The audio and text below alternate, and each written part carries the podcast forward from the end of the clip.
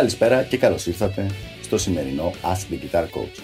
Το σημερινό επεισόδιο είναι μια συνεργασία με το Guitar.gr, το γνωστό φόρουμ που ασχολείται με την κιθάρα και απαντάμε ερωτήσεις από τα μέλη του Guitar.gr. Μην ξεχάσω να πω ότι μας φιλοξενεί ο Δημήτρης, γεια σου Δημήτρη, στο στούντιο 4 Wall Studio. Μας ρωτάνε, με την εξάσκηση μεγαλώνει το άνοιγμα των δαχτυλών; Αυτή λοιπόν είναι η ερώτησή μας και είναι πολύ ενδιαφέρουσα ερώτηση από τις αρκετά σπάνιες. Θα προσπαθήσω λοιπόν να απαντήσω όσο καλύτερα μπορώ.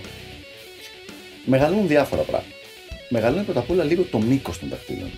Ε, Όπως έγραψε και κάποιο άλλο παιδί, αν κάτσει και δεις το αριστερό σου χέρι και το δεξί χέρι, θα δεις ότι στο αριστερό χέρι, μιλάμε για κάποιον που παίζει κανονικά κιθάρα δεξιόχειρας δηλαδή, ότι το αριστερό χέρι είναι λίγο μεγαλύτερο, 1 με 2 mm, μερικές φορές και 3 mm, από ότι είναι το δεξί.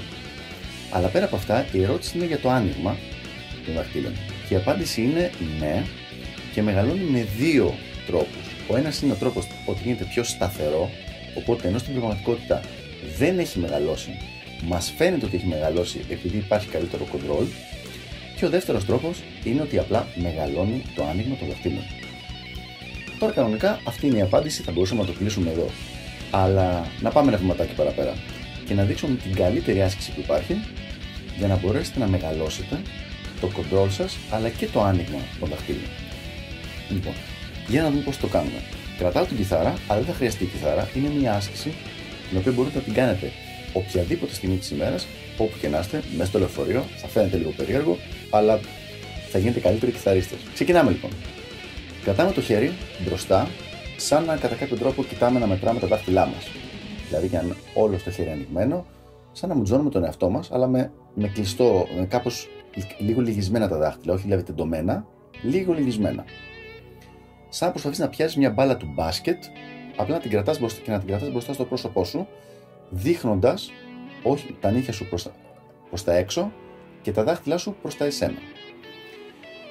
Κλείνουμε τα δάχτυλα και μετά τα ανοίγουμε. Κλείνουμε, ανοίγουμε. Κλείνουμε, ανοίγουμε. Κλείνουμε, ανοίγουμε.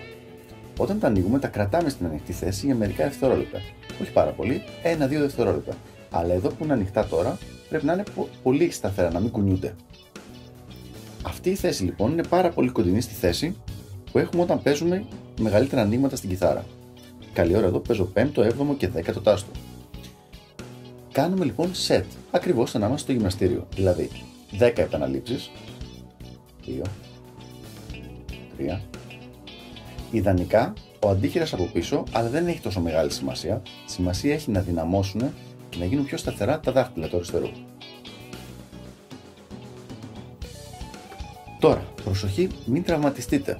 Δηλαδή, αν σε κάποια στιγμή που το κάνετε αυτό νιώσετε κάψιμο ή πόνο, παραπάνω από τη μικρή μυϊκή κόπωση, που είναι πολύ φυσικό να επέλθει με την κίνηση αυτή, γιατί είναι μια κίνηση την οποία δεν την κάνουμε πολύ στη διάρκεια της ημέρας και ούτε και στο παίξιμό μας. Αν κάποια στιγμή νιώσετε πόνο ή κάψιμο, σταματάτε. Δεν είναι να σταματήσετε για δύο ώρες ή να το παρατήσετε. Σταματάτε για μισό λεπτό, κάνουμε λίγο έτσι το χέρι και μετά πάλι ξανά ξεκινάμε. Πόση ώρα, εγώ θα έλεγα τρία σετάκια από 10, 15, 20 επαναλήψεις μέχρι που να αρχίζει λίγο να κουράζεται και σταματάμε. Και αυτό μπορεί να το κάνετε κάθε μέρα. Από τις καλύτερες ασκήσεις για να εξελιχθεί το άνοιγμα στην κιθάρα, αλλά προσοχή στο να αποφύγετε τραυματισμούς. Αυτά λοιπόν από μένα και τα λέμε στο επόμενο επεισόδιο. Γεια χαρά!